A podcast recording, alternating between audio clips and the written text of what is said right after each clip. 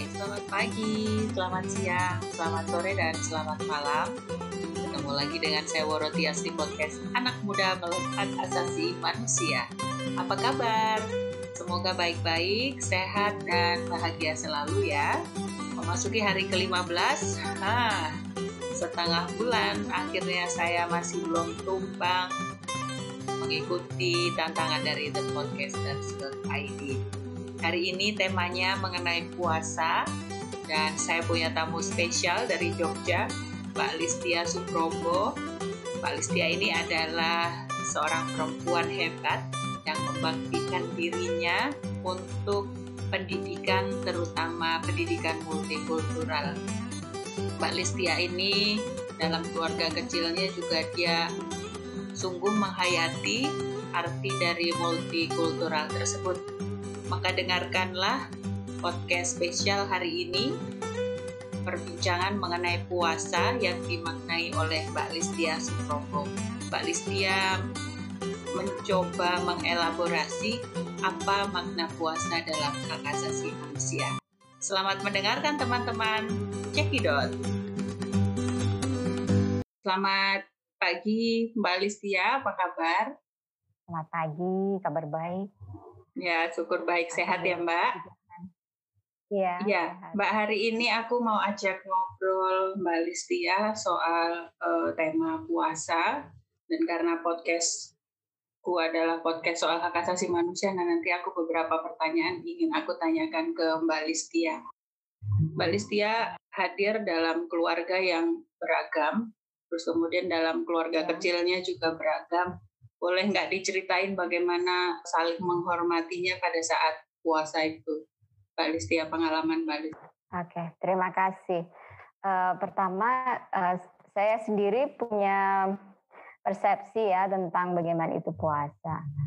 Karena saya melihat puasa sendiri itu ada di banyak tradisi agama. Jadi untuk puasa meskipun dari sisi cara sangat berbeda-beda, tapi kalau kita melihat kepada substansi, saya melihat bahwa puasa ini justru salah satu eh, bagaimana agama-agama itu mengajak umatnya untuk introspeksi ke dalam ya kepada hakikat manusia itu yang saya lihat. Jadi puasa meskipun ada beragam ragam apa cara, tapi melihat menurut saya ini momen di mana agama-agama mengajak umat untuk melihat bahwa manusia itu tidak hanya sekedar makhluk materi.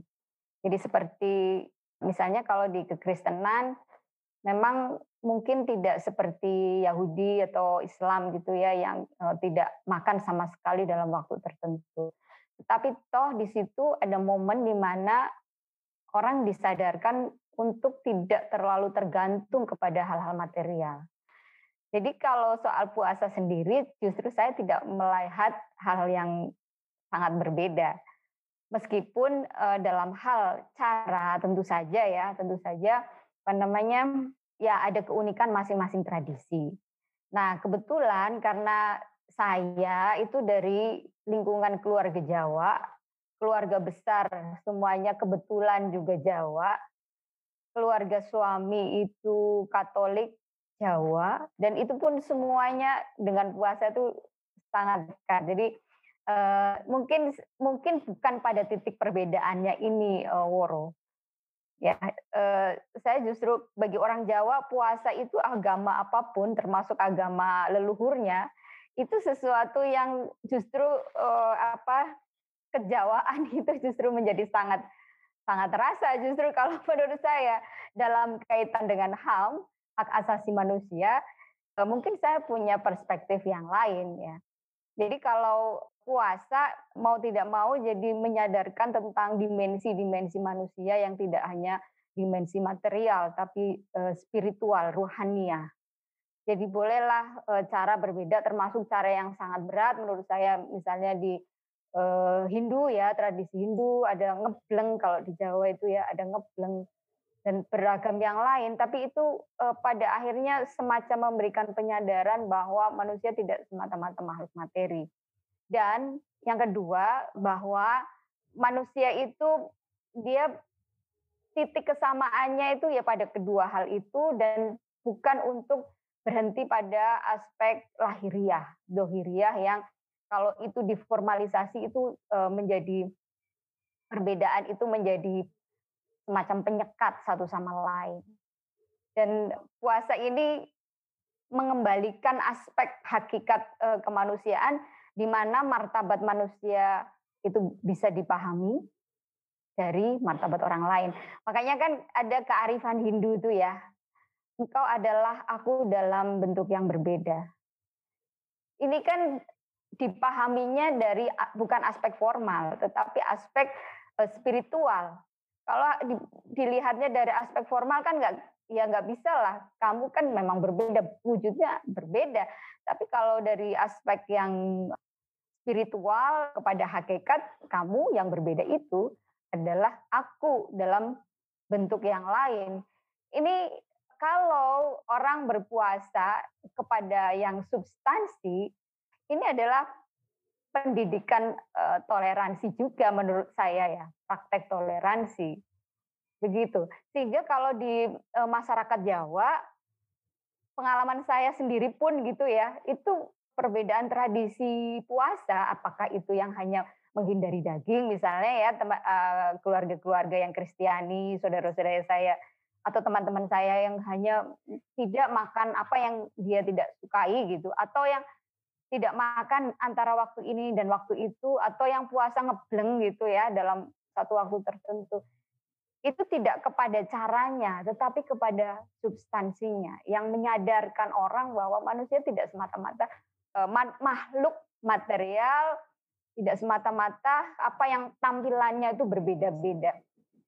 Nah, dalam konteks HAM ini sebenarnya menarik, tapi ya sekali lagi itu seandainya agama-agama itu eh, lebih dipahami pada aspek substansinya, maka itu tidak akan sulit umat beragama itu melihat bahwa hak asasi manusia itu juga salah satu misi agama. Karena hak asasi manusia itu memperjuangkan martabat manusia, mestinya demikian pun dipahami, agama pun demikian. E, martabat kemanusiaan itulah yang sebenarnya perjuangkan.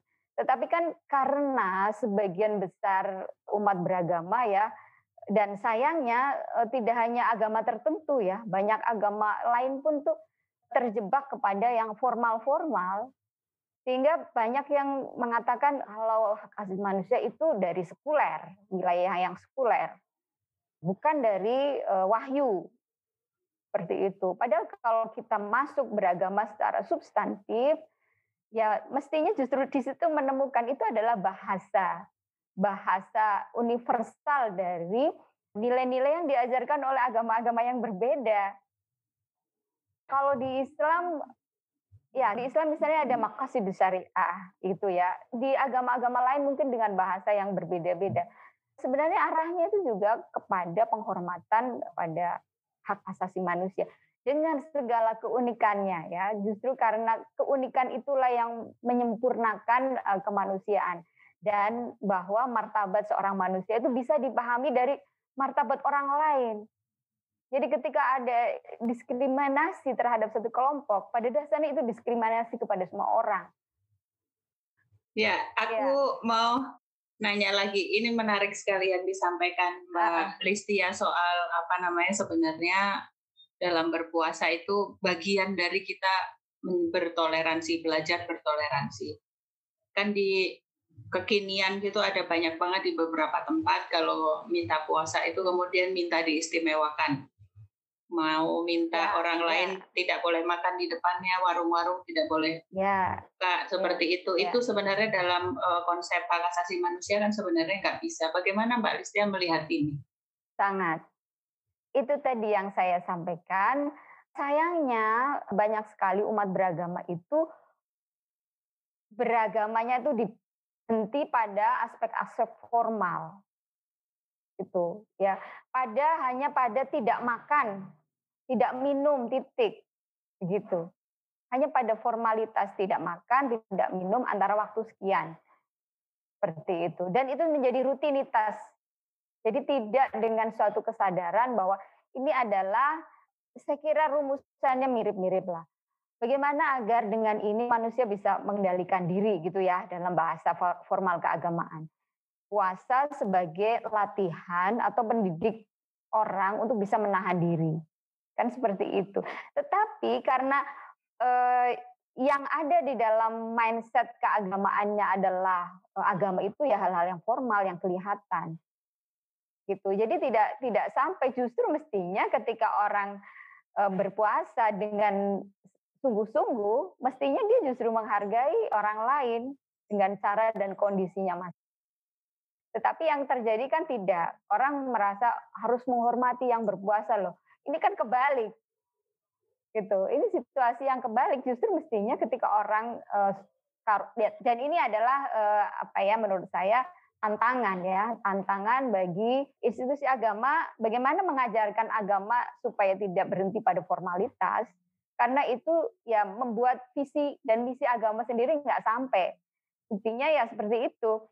Agama malah justru tidak menghadirkan rahmat tapi malah justru menakutkan bagi pihak lain, justru malah menyusahkan, justru membuat orang jadi merasa terpaksa, mengalami keterpinggiran dan sebagainya. Ini kan sesuatu yang bukan merupakan visi dari agama-agama. Terutama dalam hal ini ya agama yang anu ya umatnya sering uh, menunjukkan praktek yang justru tidak menghargai orang lain. Nah, menurut saya apa yang terjadi dan apa yang uh, diajarkan ini ada jarak ya, ada jarak dan ini tantangan, tantangan ini ada masalah ya kalau menurut saya ada masalah dalam terutama dalam bagaimana agama diajarkan sehingga yang keluar kok malah jadi formalitas, yang keluar kok malah jadi membuat umat yang mudah apa namanya mudah e, memaksakan cara pikirnya kepada orang lain. Dalam konteks puasa ini praktek-praktek yang bertentangan. Artinya puasanya sendiri itu menjadi tidak berhasil ya kalau kalau kita kembali kepada perbincangan kita di awal bahwa mestinya puasa itu justru melatih orang kepada hakikat kemanusiaan melihat orang lain yang eh, dengan keragamannya itu bagian dari dirinya dalam bentuk yang lain. Dan di situlah toleransi mestinya uh, tumbuh ya uh, secara secara apa secara alamiah. dari dalam ya. Ya secara alamiah dari dalam. Aku tertarik juga Mbak, ini proses penghormatan kita kepada manusia lain dengan berpuasa itu kan boleh disebut kalau sebenarnya saat kita berpuasa itu berbela rasa pada orang yang lain. Ambil saja misalnya kita ya. berbela rasa kepada orang yang tidak makan, uh, yang miskin, yang susah makan ya. dan sebagainya. Ya. Saya pikir ini dalam semua ajaran agama juga ada. Dan saya ya. justru tertarik pada bagaimana hakikat dari agama-agama itu adalah penghormatan terhadap manusia itu martabat. pada hakikat tertinggi ya. ya pada harkat dan ya. martabat manusia yang tertinggi artinya sebenarnya puasa adalah manifestasi dari penghormatan kita kepada hak asasi manusia.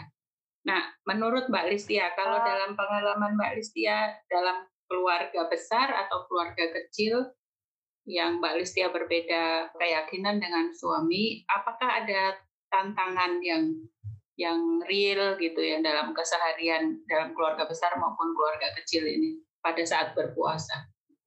Ya tadi seperti yang saya sampaikan di atas itu kan apa yang terjadi ya. Dan saya kira itu itu tadi memang konteks budaya Jawa itu memang suka puasa kebetulan ya. Jadi eh, dan puasanya itu macam-macam. Di luar kemudian ada agama eh, Islam, ada Kristen, Katolik dan lain-lain gitu ya.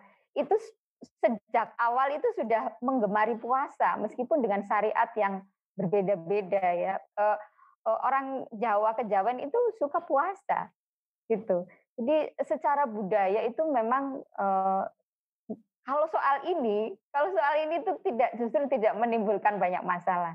Nah, kalau ada ekspresi-ekspresi masyarakat yang ya mohon maaf ya ingin memaksakan orang lain untuk menghargai ketika dia puasa ini kan jadi lucu juga gitu. Dan itu uh, menurut saya itu saya kira itu jauh sekali dari budaya lokal masyarakat gitu dan akhir-akhir ini pun sudah tidak ada minimal di Jogja ya kasus-kasus yang oh, apa spanduk ada banyak spanduk hormatilah gitu. Itu sudah sudah nggak ada nih sekarang. Kemudian razia ya itu ya saya kurang tahu di daerah lain tapi kurang lebih di daerah saya sudah. Mungkin mudah-mudahan sih ada kemajuan lah ya dalam menyadari apa sih maksudnya dari tradisi puasa sendiri dan bagaimana juga budaya lokal itu menjadikan puasa itu sebenarnya kan latihan puasa itu sebagai latihan, latihan untuk menjadi lebih manusiawi. Ya, bukan hanya latihan rohani, tapi latihan jasmani rohani gitu. Supaya manusia, ya kalau istilah Jawa itu ngewongke, baik dirinya sendiri maupun orang lain.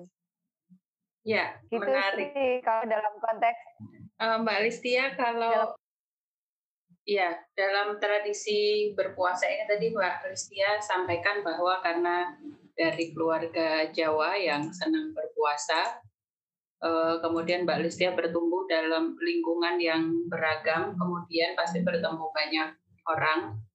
Apa yang Mbak Listia temukan selain oh, yang disampaikan di atas tadi yang sebelumnya, bahwa bela rasa, toleransi itu tadi menjadi bagian-bagian, kemudian universal bahwa seluruh agama juga ada tradisi mengenai puasa apa yang menarik yang Mbak Listia dapat dalam perjumpaan uh, dengan yang berbeda itu dalam tradisi puasanya? Yang paling menarik? Yang paling menarik tentu saja saya bisa menyampaikan hal yang tadi di awal bahwa puasa itu adalah momen introspeksi misalnya bahwa puasa itu adalah sebuah latihan bahwa puasa itu sebenarnya melatih orang untuk dia bisa lebih mengendalikan egonya itu kan karena saya melihat tidak hanya kepada tradisi Islam saja. Karena saya mempelajari, oh kalau oh kenapa orang Jawa seperti itu? Oh kenapa orang kok orang Kristen setahu saya Protestan ya, itu puasanya kan yang saya temui tidak seperti orang Islam dan menghindari makan tertentu dan sedikit kalau yang Protestan yang puasa. kalau yang Katolik masih setia ya, kebanyakan setia dengan tidak puasa, misalnya mengganti nasi dengan makanan lain gitu, atau mengganti makanan yang dia harus makan atau dia harus minum hari dia tidak melakukan itu gitu. Di situ karena pengamatan, oh ada ekspresi begini, oh ada ekspresi semacam itu ya. Dan saya bersyukur karena punya bukan hanya keluarga tapi juga teman-teman yang uh, beragam itu dari uh, perbandingan itu saya bisa menangkap benang merahnya. Dan juga termasuk apa relevansinya dengan uh, hak asasi manusia yang itu memberikan refleksi bahwa ternyata banyak sekali umat beragama dari berbagai agama yang berpuasa itu ya hanya formalitas.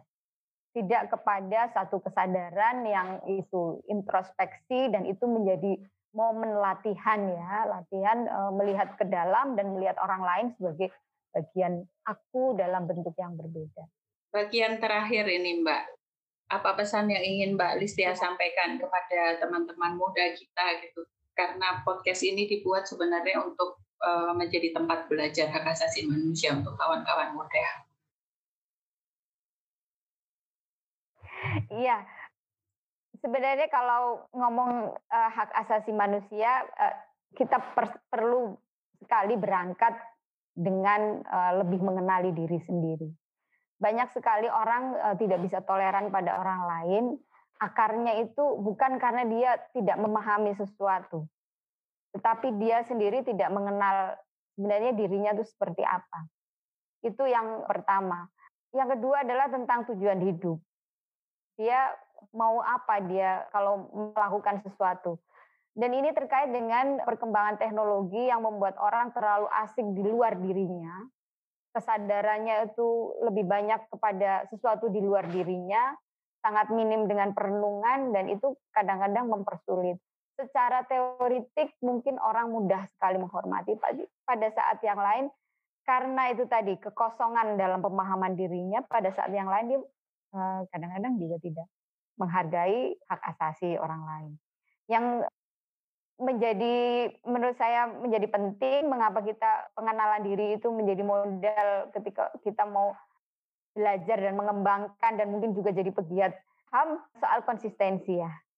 Kadang-kadang orang nggak konsisten untuk satu hal dia semangat di hal yang lain uh, tidak sangat mungkin kurang peduli. Misalnya dalam satu hal seseorang uh, menjadi pegiat, tapi di sisi lain terhadap isu ekologi gitu ya dia kurang peduli. Padahal itu kemanusiaan itu ya inherent di dalam situ. Misalnya seperti itu. Misalnya misalnya lagi ketika berkaitan dengan keagamaan gitu ya, suatu paham yang mungkin mendorong kepada uh, apa toleransi tetapi uh, ketika diperjuangkan kadang-kadang orang menjadi lupa bahwa pelanggar HAM sendiri itu juga dia punya punya haknya untuk diberi kesempatan uh, memerdekakan diri dari belenggu yang membuat dia jadi pelanggar gitu ya. Ini hal-hal yang semacam itu. Kadang ketidakkonsistenan, tapi saya melihat ketidakkonsistenan untuk uh, memperjuangkan HAM itu juga bagian dari proses ya, proses dan masyarakat kita itu tentu saja berada dalam lingkup perubahan sosial yang juga tidak mudah ya kalau misalnya kita tidak berangkat dengan karakter diri yang kuat kadang-kadang jadinya sebenarnya apa sih yang kamu perjuangkan? Kadang-kadang ada yang bertanya begitu. Gitu. Iya. Uh, balik lagi ke puasa.